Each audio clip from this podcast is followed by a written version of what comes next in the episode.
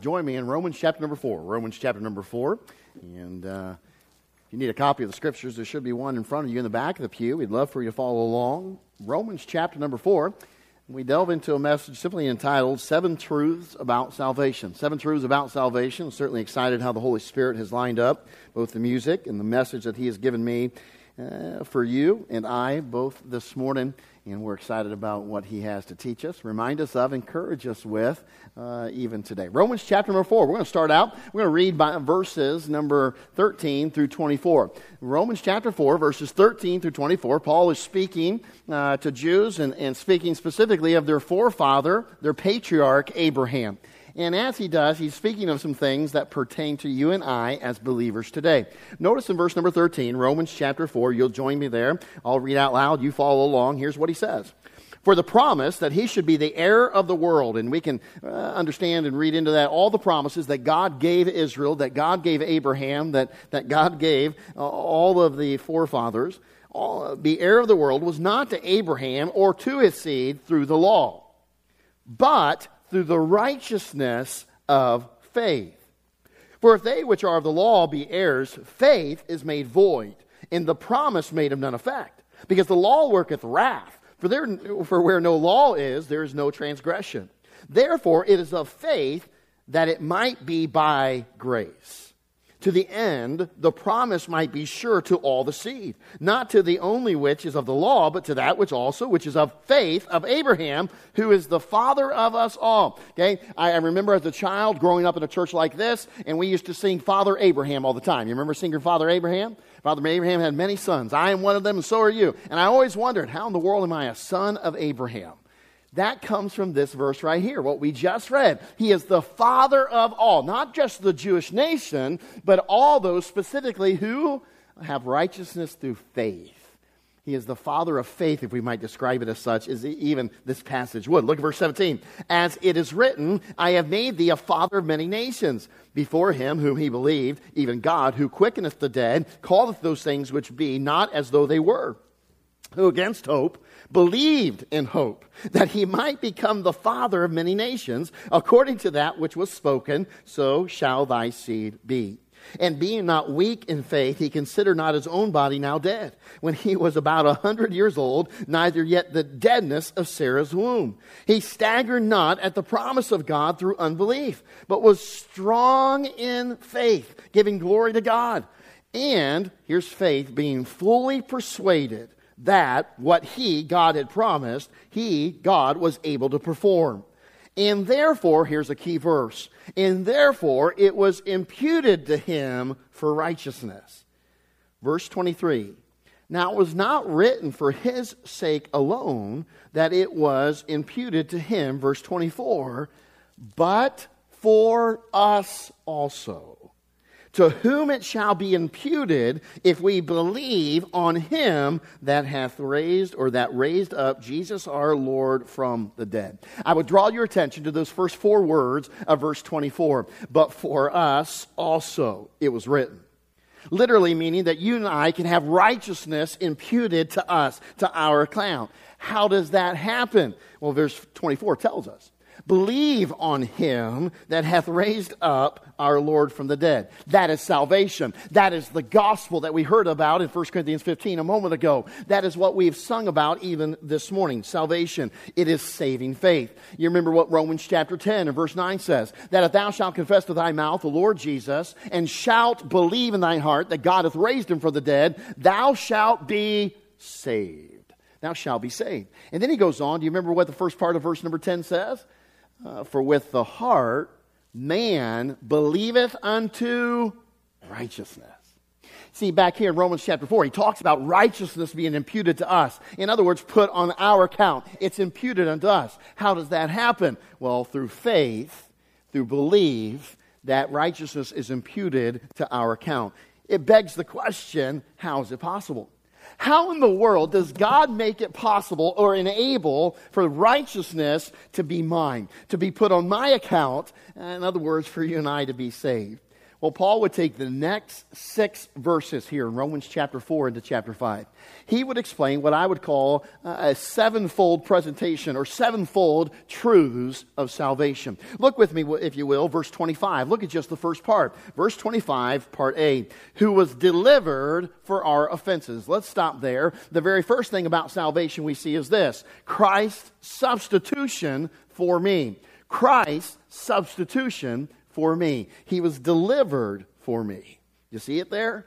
He was delivered for not his own sins and transgressions, not his own offenses, but for ours. My sins, my transgressions, your sins, your transgressions. He was totally, completely free of sin. Uh, he was completely righteous.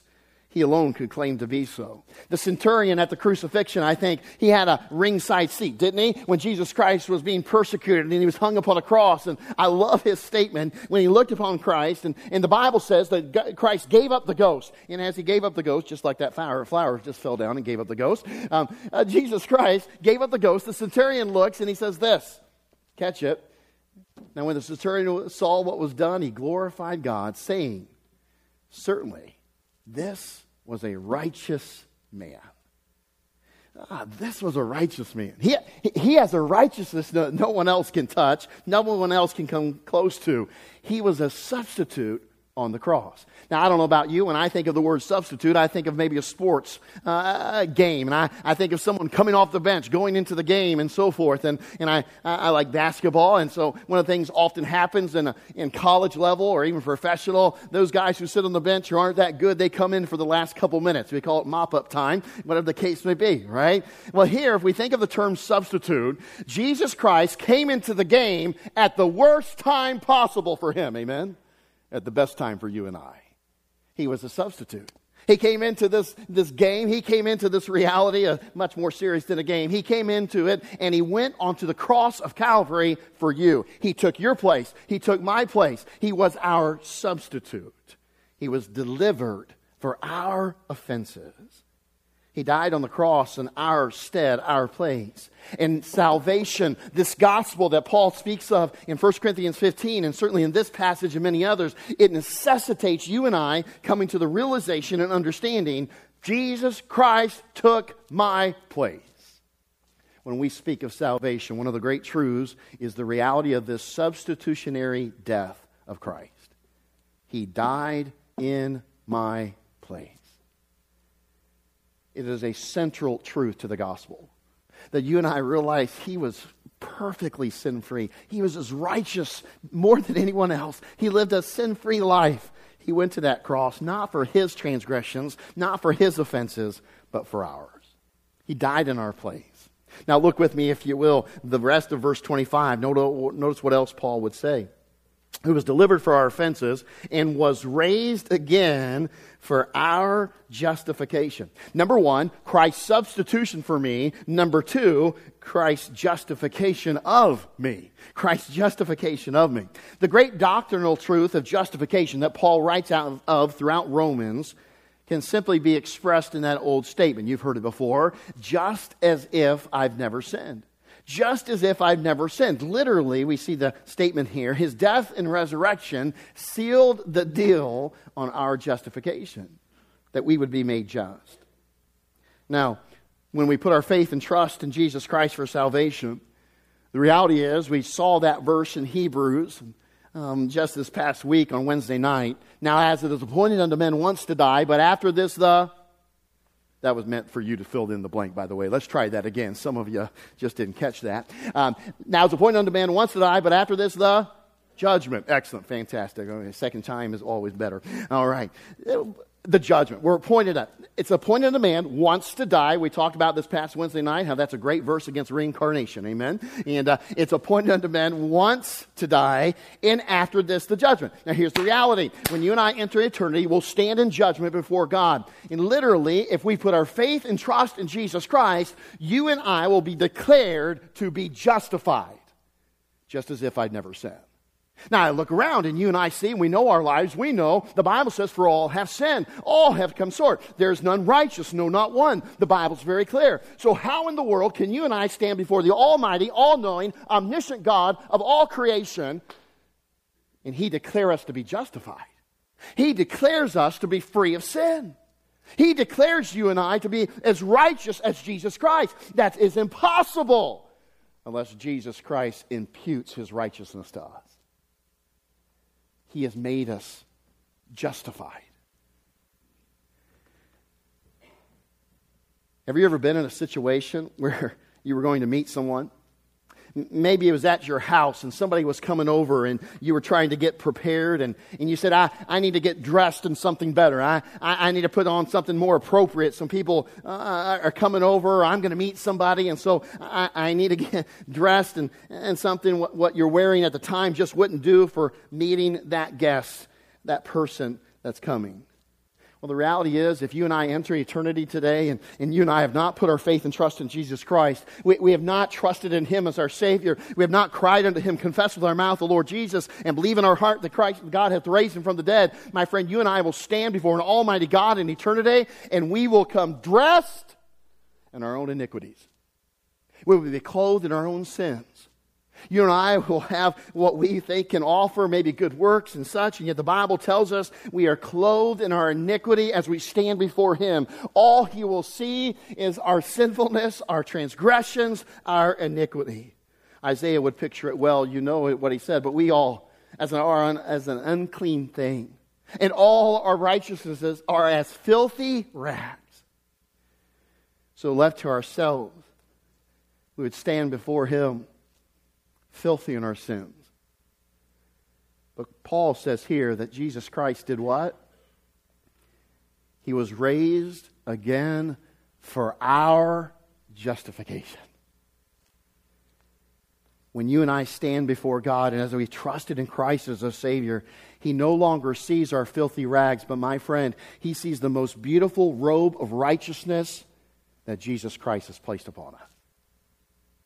We've seen the illustration before. If I were to bring a, uh, someone up, let's say I bring my son CJ up here and he stands here and, and, and I put this coat upon him. It's not his, it's mine, and yet I have placed it upon him. Such is the picture of the reality. When you and I put our faith and trust in Jesus Christ, righteousness is imputed to our account by faith. And so as we stand before God at the end of this life and we enter the next, will stand before an almighty, all powerful, judging God, and we will have the robe of righteousness by which he sees, and he will declare you and I, through faith, by grace, justified. Justified. Just as if you'd never sinned. And my friend, he'll open the gates of heaven to you. May I just tell you, oh, what great a salvation we have. What Christ has accomplished for you and I. We've been justified. This is what salvation is.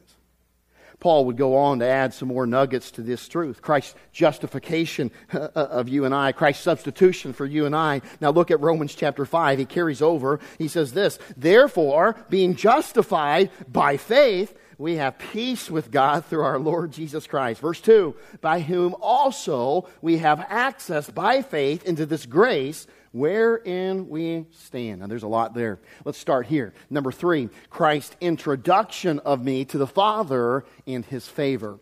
Christ's introduction of me to the Father and his favor. Number one, Christ's substitution for me. Number two, Christ's justification of me.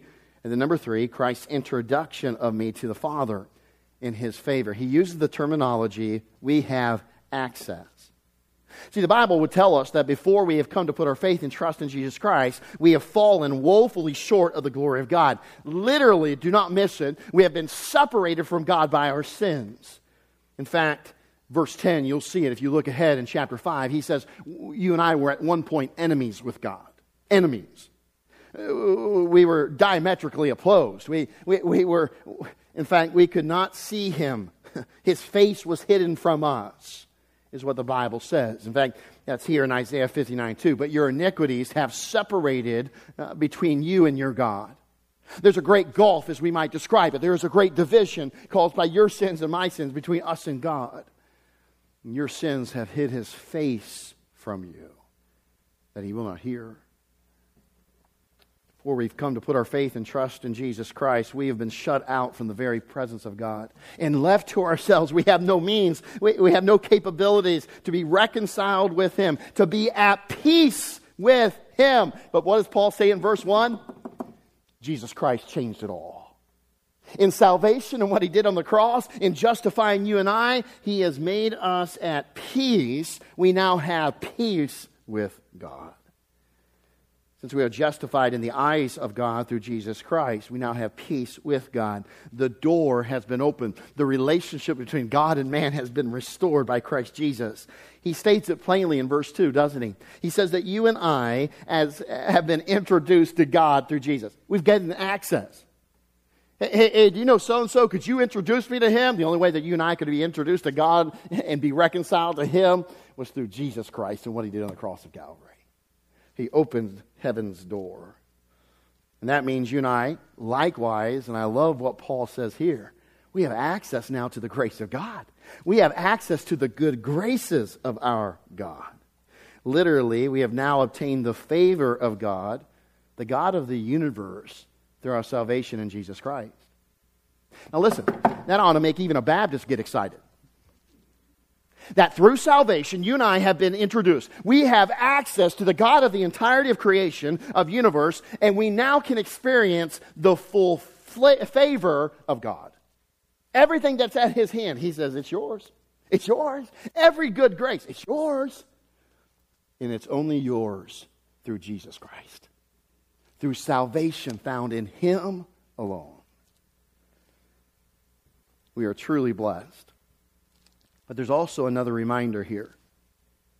You see, he certainly points out that Christ's substitution for us, Christ's justification um, of us, Christ's introduction of us to the Father in his favor. But then he also says this grace wherein we stand. And my friend, that speaks to the reality of the position we have through Christ. My position through Christ how I stand. Yeah, as I stand in, in, the sense before, in that judgment that comes, I stand in the righteousness of Christ. But he says also the grace wherein we stand here. We stand in grace. We can do nothing to gain it, we can do nothing to maintain it, and we can do nothing to lose it. It is only mine through Jesus Christ. I like to put it this way it is my standing only through the grace of God and the work of Jesus Christ. The only way that I can stand in the grace of God is through what Jesus Christ did and God's grace extended to me. You remember, Paul would later write this For by grace are ye saved. Salvation's of grace. It's the grace of God. It's been shown unto all men, it's been given unto man. Just a few chapters earlier, what would Paul call salvation? He said it is the gift of God. It's the gift of God. He would also say that in Ephesians. It's the gift of God, lest any man should boast. It's literally the gracious gift of God. And yet, it is not a fluke. And this is what I love about the salvation that you and I have in Jesus Christ. It's not the position of a second class citizen, it's not the place of someone who just slipped in and doesn't really belong. Do you realize by this grace, that you and I are legitimate members of God's family. He has invited us in. He has included us into his family as, yes, adopted children. I love how John says. John said this Beloved, now are we the sons of God. Could you imagine that outside of the salvation that you and I know of in Jesus Christ, this would blow our minds to think that you and I could ever be called the sons of God? But my friend, through faith and trust in Jesus Christ, it is not only possible, it is reality. That you and I are the sons of God. Turn with me, if you will. I want you to look at Romans chapter 8. Just a couple chapters over. Paul will write of this truth here in Romans chapter 8. Notice it. We'll pick up in verse number 17. Romans chapter 8 and verse, uh, excuse me, I said 17, verse 14. We'll read down through verse 17. Notice this, this familial reference throughout this passage. Notice what he says, verse 14. For as many as are led by the Spirit of God, they are the sons of God. For ye have not received the spirit of bondage again to fear, but ye have received the spirit of adoption, whereby we cry, in this term of, uh, uh, uh, of closeness sentiment, we cry, Abba, Father. The Spirit itself beareth witness with our spirit that we are the children of God, the sons and daughters of God. And if children, then heirs, heirs of God, and joint heirs with Christ. If so be that we suffer with him, that we may be also glorified together. Powerful statement, powerful uh, expression that you and I are the children of God. We are the heirs of God. We are the joint heirs with Christ. How is that possible?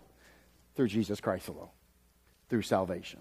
May I just say it here, and obviously I would guess that you've picked up on the reality of this. If you're here today and you have yet to put your faith and trust in Jesus Christ, none of these things are true for you. All that we have spoken, you are like a person standing on the outside of this auditorium and you're looking in the window. You're not experiencing it. You will not experience it. You are not benefiting from it at all. You're on the outside looking in. But I'll tell you this morning, today is the day of salvation. All you have to do is put your faith and trust in Jesus Christ. Call upon the name of the Lord, and thou shalt be saved. And all of these things will be true for you. This day, you can be part of the family of God. And, Christian, you're sitting here today. Can I just encourage you, never take it for granted that you are a son and daughter of God Almighty.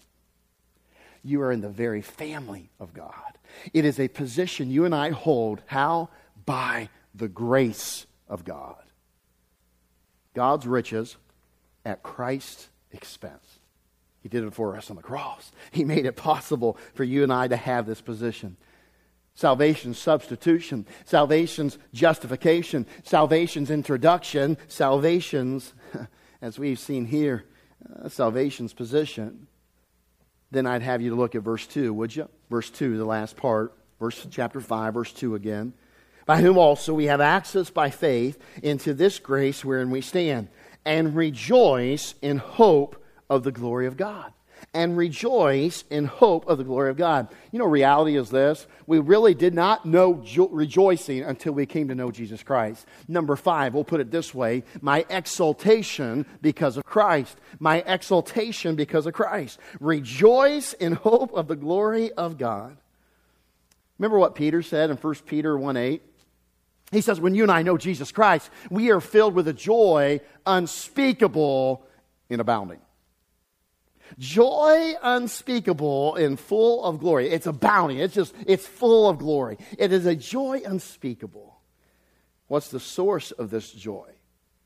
Why today should Christians be running around with more joy than anybody else in the world? Why should you and I be constantly rejoicing in spite of trials and difficulties and heartaches and disappointments? Why? Why should we rejoice? Well, this salvation that we have and all that it brings. Number one, we are justified, literally regarded by God as righteous. We ought rejoice over that. You cannot do it yourself. It was impossible. There is no pretense upon which you could stand before God and be declared righteous but Jesus Christ has made it possible. My friend, if it is appointed unto men once to die, and after this the judgment, and you and I know that we're going to stand before an almighty God, and the robe of righteousness of Jesus Christ will be applied, can I just tell you right now, we have absolutely no need to fear death. We have absolutely no need to fear that judgment because it's all been settled in Jesus Christ. And our salvation, He has afforded us.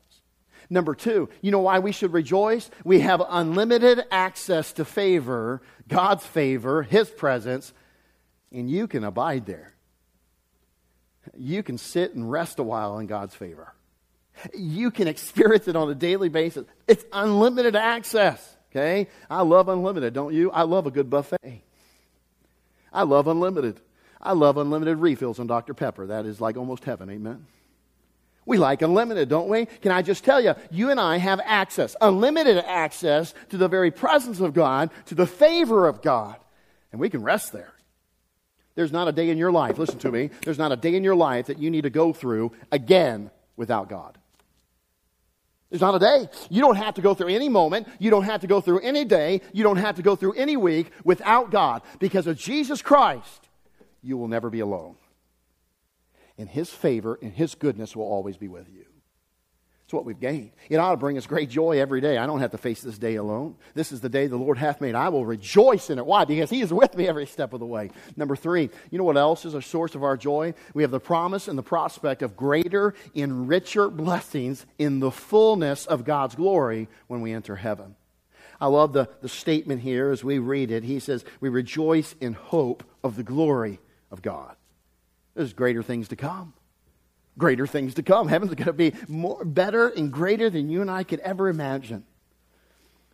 When we did a series on heaven, you remember us preaching through that, and uh, there's not a ton of books out there written by different theologians and commentaries, and, and uh, a lot of it's supposition. A lot of it is based certainly on what we do know of Scriptures, and that is that's exciting what you and I got to see from the Scriptures.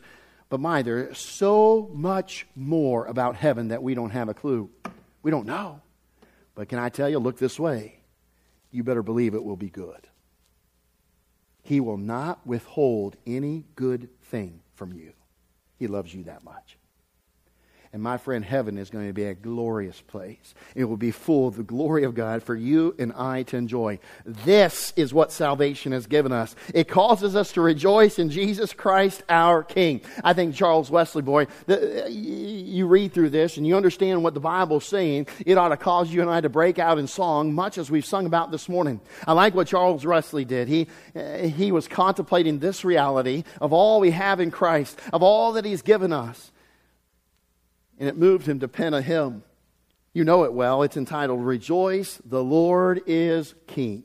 Here's what he wrote in verses 2 and following. He said, Jesus the Savior reigns, the God of truth and love. When he has purged our stains, he took his seat above. Lift up your heart, lift up your voice. Rejoice. Again, I say rejoice. He goes on, verse number 3 His kingdom shall not fail. He rules o'er earth and heaven.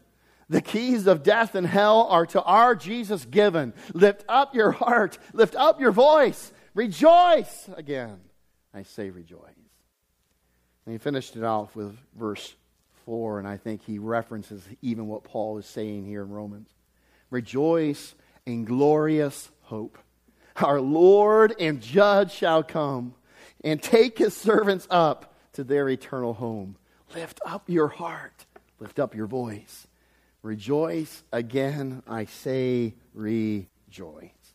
If you've been if you're here today and you've trusted Jesus Christ as your savior, my friend, can I tell you two things are true? You have joy unspeakable, full of glory. And you have a source for joy that will never end. Throughout the days of your life, however short or long it is, the reality is there is a joy to our salvation. David lost it when he sinned, and he said, Return unto me the joy of my salvation. Salvation brings joy. It is joy unspeakable and full of glory. And the reality is, it is with us every day as we contemplate, consider the salvation we have in Jesus Christ. So great joy can be ours every single day. It is unmatched by anything else. The source will never go away. If you're a child of God today, you've trusted Him, you have joy, and you have a source of unmatched joy. We turn our attention to verses 3 and 4. Look with me there, if you will. Verses 3 and 4. He says this, and not only so, okay, not only is that the one source and the great source of our rejoicing, but we also glory in tribulations. Now that's an interesting statement, right? We glory in tribulations also, knowing, and here's why. Here, here's why. You say, well, why is that, Paul? Well, we know this we know that tribulation worketh patience. Patience, experience. And experience, hope. Okay? We, we've seen several things here. Now I would have us see this simple reality. My education made possible by Christ. My education made possible by Christ. Christ's substitution for me, Christ's justification of me, Christ's introduction of me to the Father in his favor, my position through Christ, my exaltation because of Christ, and now we see number six, my education made possible by Christ. Don't miss this. I think Paul hits upon a great truth here, and, and we certainly know the passage, but I want you to see something. We don't often tie it to the reality of salvation. You see, salvation opens the door for life to have meaning, purpose, and direction. Did you catch that? Paul has presented to us the truths of salvation. He's saying, here, here are some sevenfold truths. Here are some, some things we've got to understand about salvation. And one of them is this once you and I are saved, it has purpose, it has direction, it has meaning that it didn't have before. And he applies it to something we all face in life, something that we all encounter. You see, it's simply this all trials and troubles and tribulations, they now mean something. They mean something. There, there, there's purpose behind it. There, uh, there, there's something intended. For the person who doesn't know Christ, and if you're here today and, and you don't know Jesus Christ, the reality is this the tribulations and trials and, and such of life, they're bumps in the road. They're inconveniences to be avoided. They're, they're something you don't want to have. They're, they're bothersome interruptions to a good life. And you may even say, well, man, this, I've just been dealt a bad hand by fate. I, have just been getting a terrible. I mean, look at they, they seem to hunky dory, everything's good, and man, fate has just dealt me a bad hand. Now I tell you, can I tell you that is a purposeless and a meaningless kind of life. And everything that happens in my life, uh, just, I guess it just has to happen, and I don't know why, and, and, and it, it means nothing. But boy, if I know Jesus Christ, if I've been saved through Christ, the reality is this life's experiences are the classroom of God. Salvation makes all the difference. Every circumstance and situation is another layer. It's another grade. Many of our students here, our children here, uh, they finished a grade this past May or, or June, and now heading into August, they'll start their next grade. Can I tell you, every single circumstance, every single tribulation, every single trial is just you and I moving along in God's classroom. We're graduating to the next level. We're moving along. He has something to teach us. In fact, did you see the word here? He says, Our master for God will use such things in our life to work good in us. I like the terminology. He says this tribulation worketh patience, it produces it. Uh, patience then worketh experience. Experience then it worketh hope. Life's experiences would be for naught if we don't know Jesus Christ and weren't saved. Can I just ask you, what have you gone through this past week? What have you gone through this past month? What have you gone through this past year? What have you gone through the last few years? Can I tell you, if you didn't know Jesus Christ, they would be meaningless, purpose, uh, without purpose, and you'd have no direction in this life. But aren't you thankful today if you've put your faith and trust in Jesus Christ? Everything means something. Everything means something. God has a plan for it. God is doing something. He's working something in your life because you are in the very classroom of God. It's an education that's not possible apart from salvation. It's all a part of His great plan to grow us, mold us, and make us into a glorious vessel for His use. Can I just put it this way, and maybe this will be something you can remember? Salvation has enrolled us in the best school there is God's school for the justified and redeemed. It's the best school there is, the best classroom you could ever go to. It's better than Harvard and Yale. It's better than Michigan State and University of Michigan. I apologize. It's better than any school you can think of. What has enrolled you in it? The moment you and I put our faith and trust in Jesus Christ, you and I have been enrolled in the school for the redeemed and the saved. And my friend, that gives everything in life purpose, meaning, and direction. Man, isn't our salvation good? Don't we have a lot in what God has given us in this salvation? That only comes through Jesus Christ. One last truth, number seven, Paul mentions in verse 5. Look with me, if you will, verse number 5. And hope maketh not ashamed, because the love of God is shed abroad in our hearts by the Holy Ghost, which is given unto us. Ah, what a great truth. Number seven, my possession, my possession because of Christ. My possession because of Christ. We are given the Holy Spirit Certainly, that is part of that possession. But he does something marvelous according to the word here in this verse. He is the means, the tool by which the love of God is shed abroad in our hearts. Now, don't miss this. The Greek word here, as we find it, the verb tense in the passage, you know what it says when it says his love is shed abroad in our hearts? It literally means this it's an action that is a completed action. Okay? It's been done. The moment you saved, God shed his love. However, it also indicates that there's an ongoing experience or benefits or effects of that love. You remember what I often will from this pulpit say salvation is the gift that keeps on giving. Giving. And that's literally what the love of God. We sang just a moment ago about uh, uh, love came down, love did this, right? Love made it possible, and so it's true. God shed his blood. The word um, shed abroad here, as we read it in verse 5, it is also translated as poured out. It's just pouring it out. You ever, you ever have a kid that just poured out his drink and it went everywhere? Or you ever pour out something that just goes everywhere? Well, that's the picture here. It's shed abroad, it's poured out.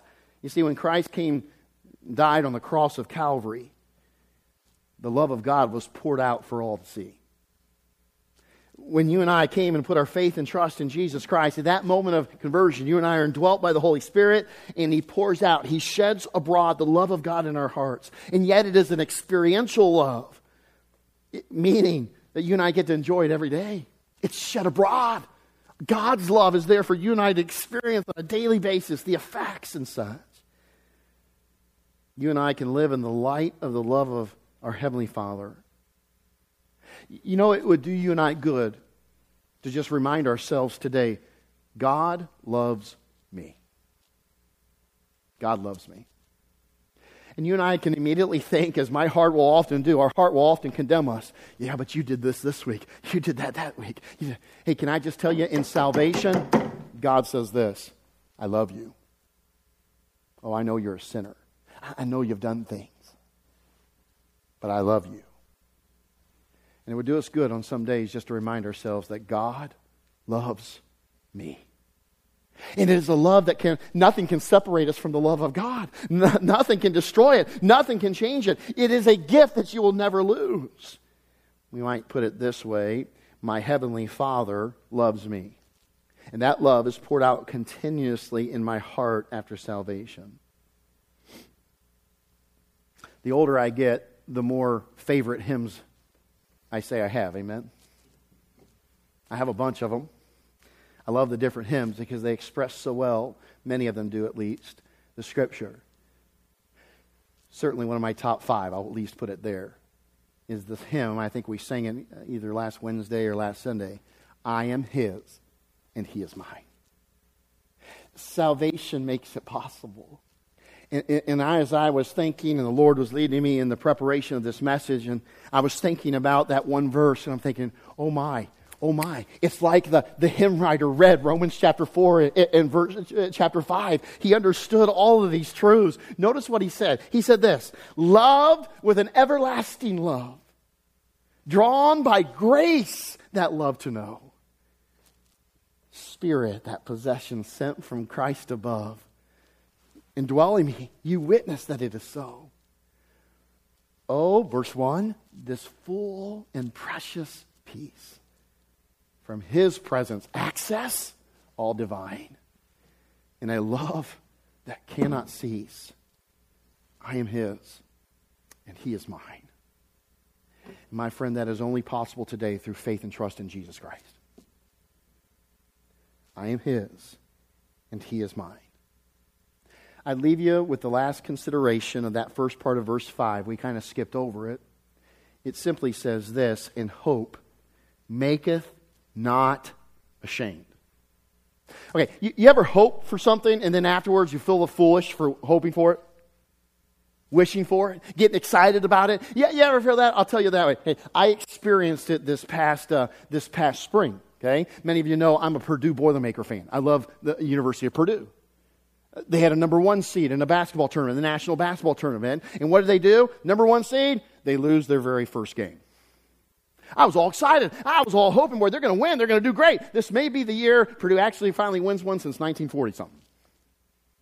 Okay, some of you fans of other teams can understand the pain. Okay, Detroit Lions. Let's just mention that. Okay, we understand that pain, right? Okay, I was all excited. I was hoping, and, and they lost that very first game, and I'm like, I am a I am a fool for hoping that they'd win it all. Do you understand? That's exactly what this verse means. This is a hope that will not make you ashamed. When you hope in Jesus Christ, and if we might put it this way, this hope that we have in Jesus Christ, it does not, it will not disappoint. You ever hope for something and been disappointed? You ever wished for something and been disappointed? You ever, I, I mean, I, I, I want this, and just been disappointed? Can I tell you right now, you put your faith and trust in Jesus Christ, and you will never be disappointed. Never. It will not disappoint. There'll never be a time when you feel shame for hoping in Jesus Christ. You see, to be saved through faith and trust in Jesus Christ is to be set for life, this life and the next. There's so many out here in this world who would say, I, I just wish I could win the lottery and I'd be set for life. I just wish I had this job and everything was given to me and I, I'd be set for life. Oh, my friend, you want to be set for life? You just trust in Jesus Christ. This life and the next, and you'll be all set. How is that possible? Because salvation is the gift that has given us so much, and it is the gift that keeps on giving.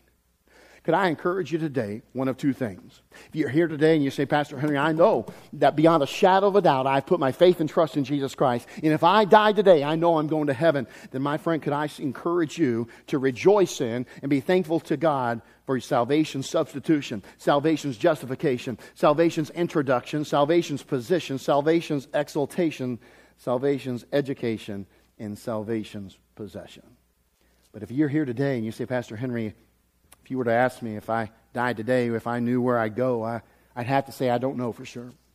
I'm not sure. I, I've thought about it often, I, I, but I, I don't think I've ever put my faith and trust in Jesus Christ. May I just be frank and honest with you this morning? What you see up here is not yours. You cannot claim a one of them. You cannot rejoice in, you cannot uh, joy in what we have talked about, what we have done already this morning as those who've trusted in Jesus Christ. But the good news is, you can today.